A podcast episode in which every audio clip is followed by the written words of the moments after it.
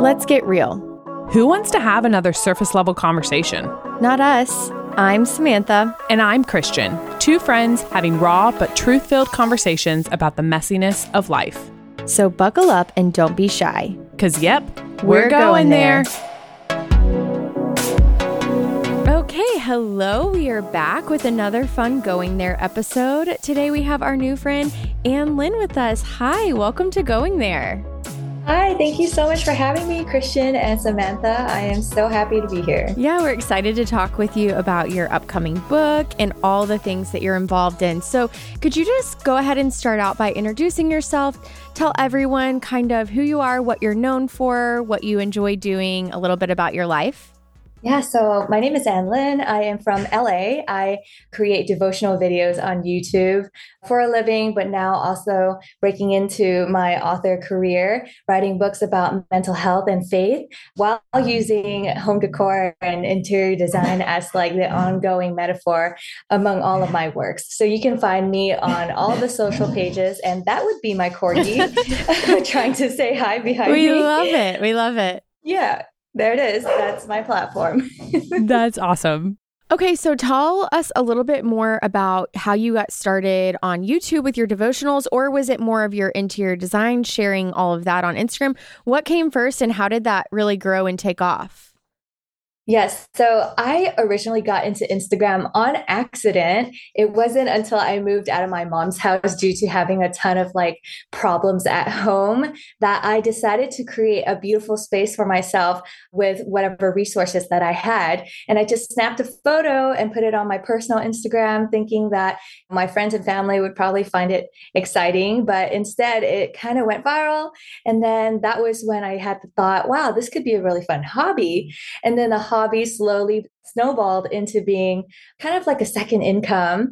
And then I really didn't know what I wanted to do with my career at that point, but it did start replacing my day job income. So I thought, maybe I should give it an honest shot. And I quit my day job and then pursued just creating beautiful spaces on Instagram full time. But I couldn't find a natural way to incorporate my faith in a way that made it feel more fulfilling for me. So I took a month off of just my social media work to dive into different skill sets that I could possibly use to share the gospel more effectively. And that was when I discovered that YouTube would be the perfect platform to talk about Jesus and my faith in a deeper way while still incorporating all of these beautiful visuals and perhaps even using them as metaphors for the stories that I was telling. So that was when I decided to really put all my eggs in one basket. And I wouldn't necessarily recommend this to anyone unless they really feel like the Lord is calling them so certainly. And that's what I felt. I felt like this season is the season where I have to go all in on pursuing this new way of sharing the gospel. Otherwise, I would be doing a disservice to the talents that he gave me. So, knowing that, I sold my car. Wow. Oh my gosh. And with that money, yeah, I went all in. I sold my car. Me and my boyfriend at the time just broke up. And I decided to use that savings to move into this high rise apartment in downtown because I felt as soon as I saw the apartment that this was where I was supposed to create a garden. Just this juxtaposition between the desolate metropolis and the lush garden that I felt like I was called to steward. And I moved in as soon as I could, started the garden, created my first video, and it was doing okay considering it was the first YouTube video I ever made. But the second video was what completely took off and launched my YouTube career. And it was such a interesting like culmination of mental health, faith, and home design that I personally had never seen like modeled for me before, but for some reason it just worked. And I found the very niche audience who found me actually. And from then on, I just created this kind of cozy corner on the internet for myself and the people who needed that kind of healing. That's awesome. amazing. Wait, so what year was that? That was 2019, so pretty oh, recent. wow. So, what yes. does that feel like to go from, okay, I'm just going to post this little this picture of this little space that I'm proud of that I've created to now all of these people follow along with your interior design or your devotionals. What does that feel like? Has there been certain changes in your daily life of like, oh yeah, people are watching me do this?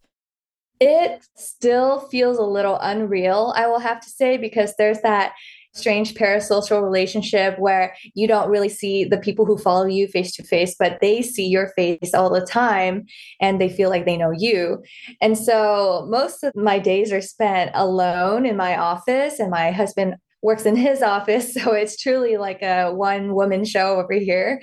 I'm behind the camera, I'm in front of the camera, I'm interacting in the comments by myself. So it does feel strange that I get to do creative things that glorify God for a living. It does feel extremely surreal. And I don't know what I would have done if I were born like before the internet existed you know well props awesome. to you though yeah because I, I feel like that is so awesome on going there all the time we talk about that once you become a christian the gospel transforms the way that you do and think and just act out in life and i think it's awesome that you have found a way you're saying like hey god's given me these talents what does that look like for me to steward them well? And you obviously made some really courageous decisions to follow that through, but just awesome because now you have, you know, a shop where you sell some things, you have your whole YouTube channel, like all these things that God has just given you, and now becoming an author. That's just awesome. So, all of the things that you're doing to glorify Him.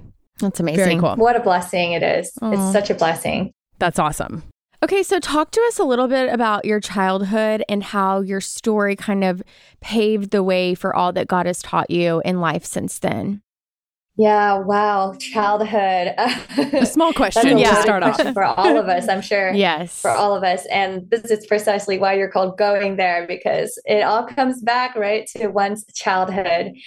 I was actually born in Vietnam in the outskirts of Saigon, a very rural district where even native Vietnamese people have never heard of. and so I grew up pretty poor. We were like in pretty heavy poverty for the first few years of my life. Not that I have like memory of it, but that's what my parents said in the photos that I've seen of my old home. It was literally like a hut. it was very surreal to think that I came from there and now I'm here in California doing what I'm doing. But my childhood was just filled with transitions, I will have to say. The biggest one being moving from Vietnam to Pasadena.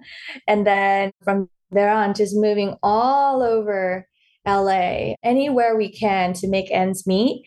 And so I was no stranger to being in transition and the stresses and chaos that comes from that, even at a young age. Seeing my parents get into fights about finances all the time and having to start over so many times, and yet still having that resilience to make something of themselves despite having to start over so many times. So, on the one hand, it did create a lot of anxiety in me as a child to be in an ever shifting environment.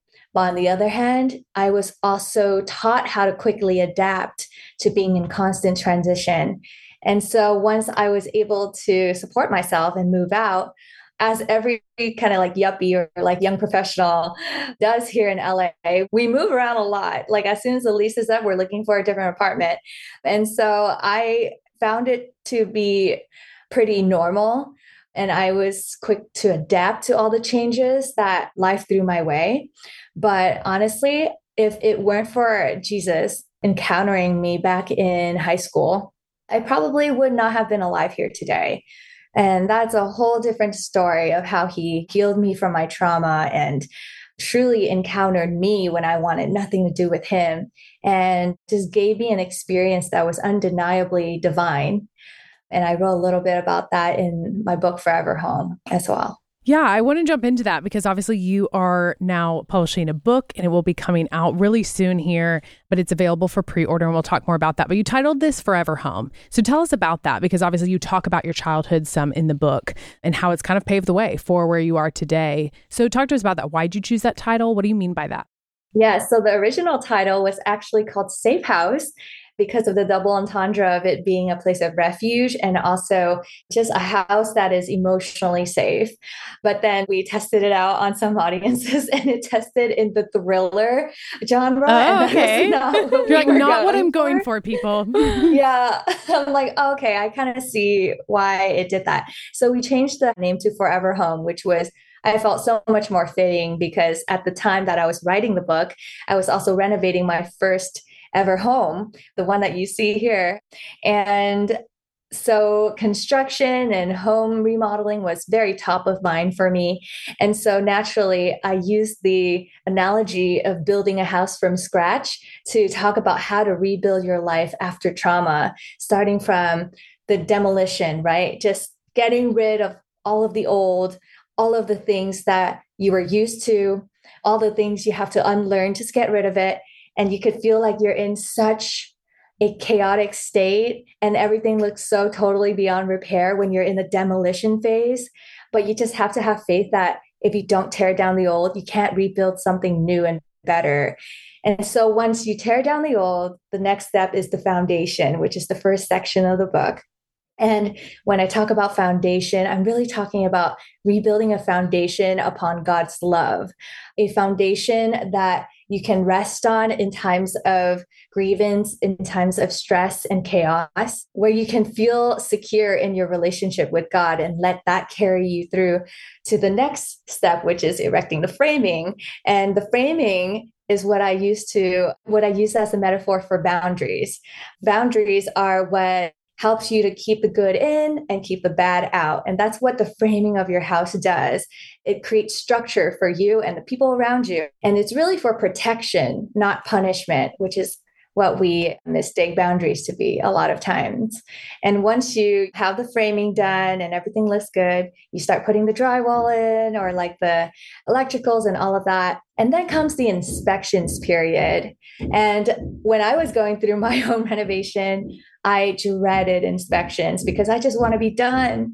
And inspectors take weeks and weeks to get back to you with results. And many times they don't approve what you've done. So you have to tear everything out and redo it. So it does take a long time and it takes a lot of patience. But the inspector that I wanted out all of us to invite into our lives is the Holy Spirit. Because if we don't have that spirit to search our hearts and look into the areas of our lives that we might be blindsided by, we would essentially be allowing ourselves to risk reliving a lot of the patterns that we've tried so hard to unlearn in the past. And so, with the Holy Spirit as our inspector, even if He slows down our progress, and even if we feel like God is delaying, He actually isn't. He's trying to make sure that we have a life of integrity. And then finally is the adornment phase, you know, when your house is past inspections and you're ready to move in.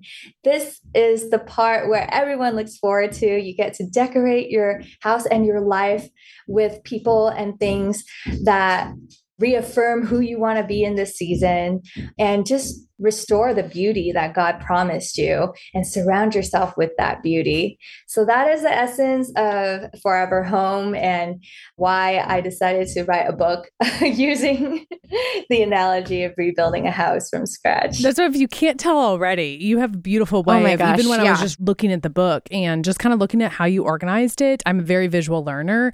And I was just reading through all the headers and the subheaders and the chapter titles that I was like, wow, this is beautiful. Like, I already understand kind kind of just like where you're going to take us. And it was awesome to see how, again, you have taken what you have learned, how God has paved your life story to say, like, no, this is how we can build a foundation on God. And like then we can move up from that. It was just really cool. You did a great job and it was a really beautiful piece. Oh, so yeah. thank you. We love a good analogy. And I'm just sitting here as the Holy Spirit, as the inspector. I just won't forget that. And I think you just, yeah, like Christian said, did such a cool job of like explaining like the role of the Holy Spirit in our life and how we kind of go through that tension of that doesn't always feel great to recognize our sin. And I feel like in my walk as a Christian, for sure, over years of walking with Jesus now, it's like just when you think you've kind of overcome a certain sin struggle or gotten past a trauma, as you're talking about, it's like, okay, now I'm past that. And then like another thing kind of pops up. And it's sometimes frustrating, but that is kind of our like goal in sanctification to know Jesus better, to look more like him as we continue through life. So I love that. In your book, you talk a lot. You have a whole section. Obviously, you've talked about you kind of started writing this because you wanted people to have a platform of how do we move forward after really traumatic things in our past or our childhood or our experiences. That could even be experiences in adulthood. It doesn't have to be your childhood. But you talk a lot about the importance of not skipping over pain, that there's a process in the pain, there's purpose in the pain. But why do you think, as humans, sometimes we're just so conditioned to just want to skip this part, not rest in that pain? Like, talk to us about that.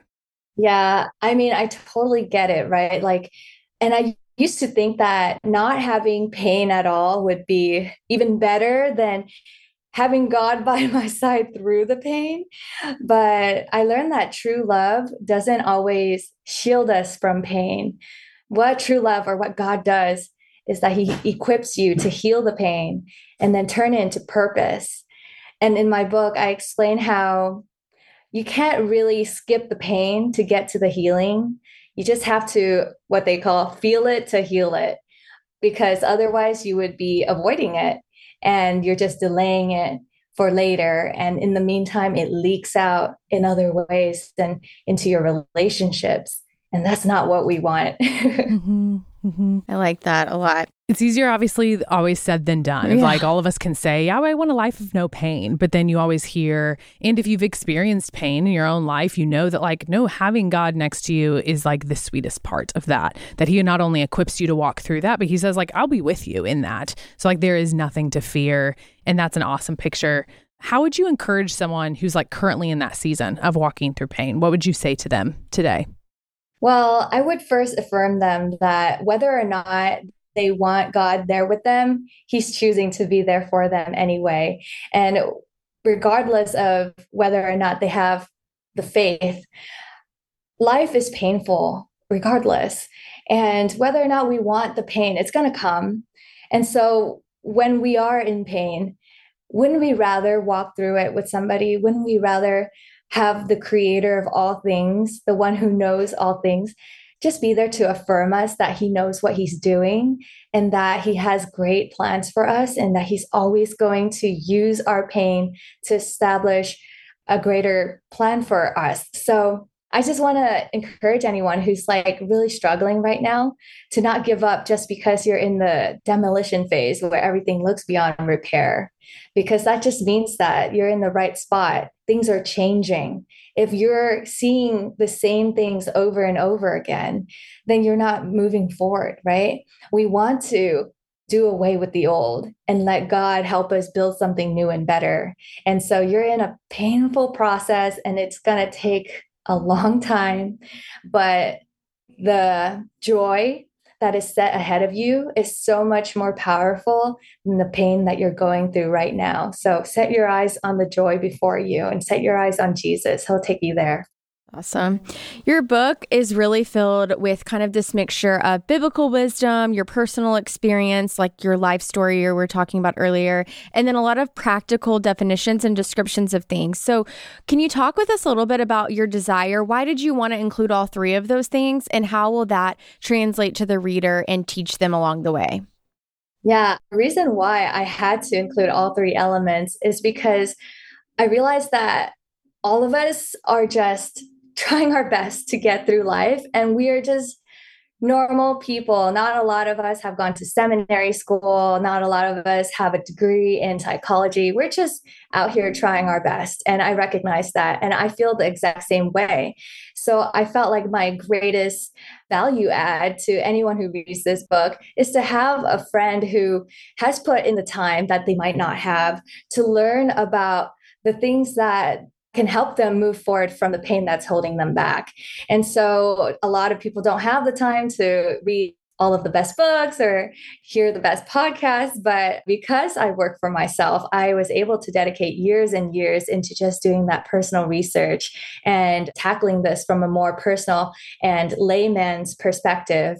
So I've combined all of these elements in the book because I wanted people to know that more than just walking away from trauma, that they can have what is called post traumatic wisdom. They can actually allow the Lord to use their trauma and turn it into purpose and speak from a place of more empathy and understanding for others who might be going through the same thing so that ultimately we can all help each other and we can all create a more empathetic and Christ like society. Hmm. I loved it because even as I was like reading through the book, my husband used to be a science teacher and he will tell you a lot of like how he found Jesus and really like validated like no this is true wisdom is cuz he's like I had to do some really hard like searching of like do I really believe this? Does this actually make sense? Because his mind just is more logical, more data analytic driven.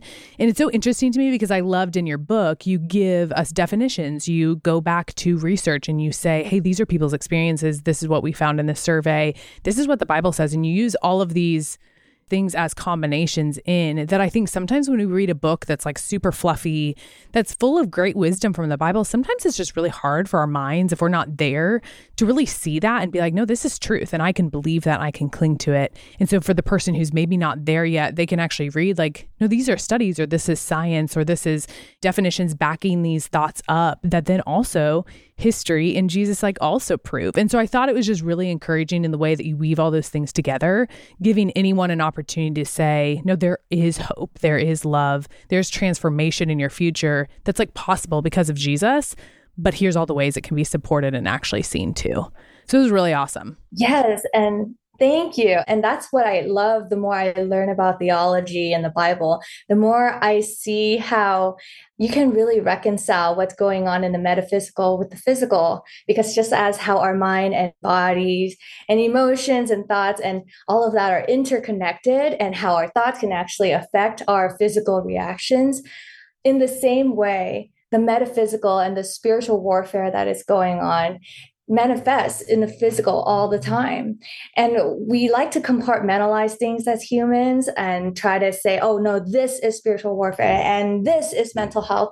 But the more I'm learning about all of this, the more I realize how related they are. And it's not mutually exclusive. One can be under like a spiritual influence and have that kind of like spiritual oppression. And from that have a more physical mental health like reaction to it. And that's what i really hope that people who read this book and start to see this kind of interconnection between everything under the sun right? Everything that god creates. It's all connected. And in order for you to create a more holistic healing process you have to consider all of these elements the physical and the metaphysical. Hmm. Well, you're so encouraging. I love hearing your wisdom. I think you do a really good job of just explaining it and make it make sense. And we joke all the time, you know, we have this podcast, but we don't have seminary degrees. And so while some people might look at that as less reputable, we kind of want to say, like, no, we always want to welcome people in who know more than us that we can all learn from. And we're all just figuring this out together. And the way that each one of our brains work, it's so cool to hear, like, how different people learn or how different people are able to interpret scripture. So, I love that you mentioned that.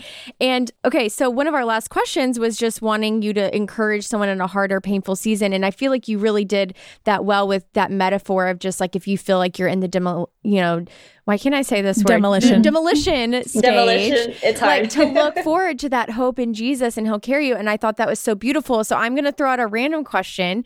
So I didn't know where you were from when we got on here and you're from LA and you said that you met Jesus in high school in California. And I was just thinking as we were sitting here that we have listeners from all over. And I wondered, is it hard to find a community of believers in a place like LA where you have everyone coming? I've only been to LA like once and I don't know a lot about the culture, but I'm assuming, you know, as far as like people going there to chase their dreams and all the different shiny things that you could chase there, what's that been like for you to find a community there and grow in your faith alongside others? And then how could you encourage maybe other people that live in similar places where they just feel like that's not a cultural norm, maybe like it is here in the Midwest or the South, like where we're kind of at? Yeah, that's a great question. And it is definitely very difficult to find the right community here, despite there being, you know, a great handful of churches, even in the downtown area.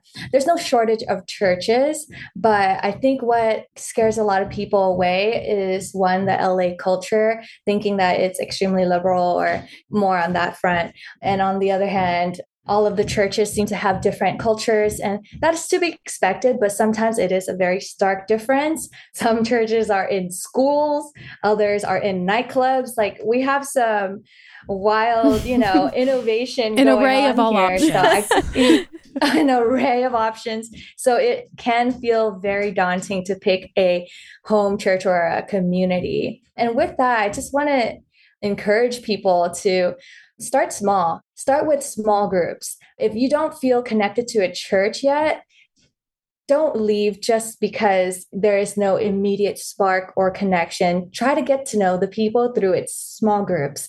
And that's how you make a large church feel more intimate. I personally have a small group of my own, and I know that many of the churches around here follow that exact same grouping or structure. And because of my small group, my 700 plus person church now feels like a family because every time we show up, we could at least see a handful of people who we got to walk through life with and who know our story. So start there, find a little support group for yourself and try to set roots there. And I think what really helped me as well is before I reached out to a church community, which are essentially a group of strangers, I first thought it would be better for me to get to know one person first and feel safe with one person first. And I actually chose a therapist for that role because I just felt like whatever questions I had or whatever problems I wanted to present to them, they would be able to handle it well and give me a more educated answer rather than like going to a friend who might be stumped at the heaviness of the things I wanted to come to them with. So you can even do that when you go to a new city find a therapist mm-hmm. you know that's, that's good could even do it virtually with you. Yeah. And start with that safe environment that safe relationship. And once you feel comfortable having established this new friendship and relationship with your therapist or counselor or even church leader then it might give you the confidence to reach out to a group of strangers that you you know met at this church so start small. I just find it really fascinating how different people in different parts of the country or world kind of just like practice. Like we're all in the same mission, but it looks different practically. Like you're saying, like we don't really have any nightclubs where we live. So like you don't see any churches in them. But I love that idea because it's almost like what you're talking about with the therapist is you're able to like practice and get better at vulnerability. And so then you feel more comfortable when you do maybe meet a girl at church or you try a new place, you feel a little bit more confident in opening up and wanting to get to know someone deeper. Yeah, it is so funny. I feel like when people get so intimidated, you got to jump into like a 700 person church and like it's going to be the best because you're going to find all your best friends. And it's like, no, it actually doesn't happen like that at all. And so, yeah, if you're out of practice and you don't have anyone in your life right now that you feel vulnerable or just like safe with, then you're going to have to practice that, even just with one person, like you're saying, a therapist or a church leader or just one person you sit next to, that that takes time and looks really different than what I think we normally kind of think.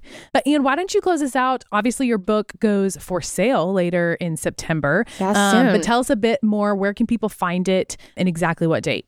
And tell about your YouTube and your shop and everything yeah, all that the you're things. doing. Where can we find yeah. Anh Lin?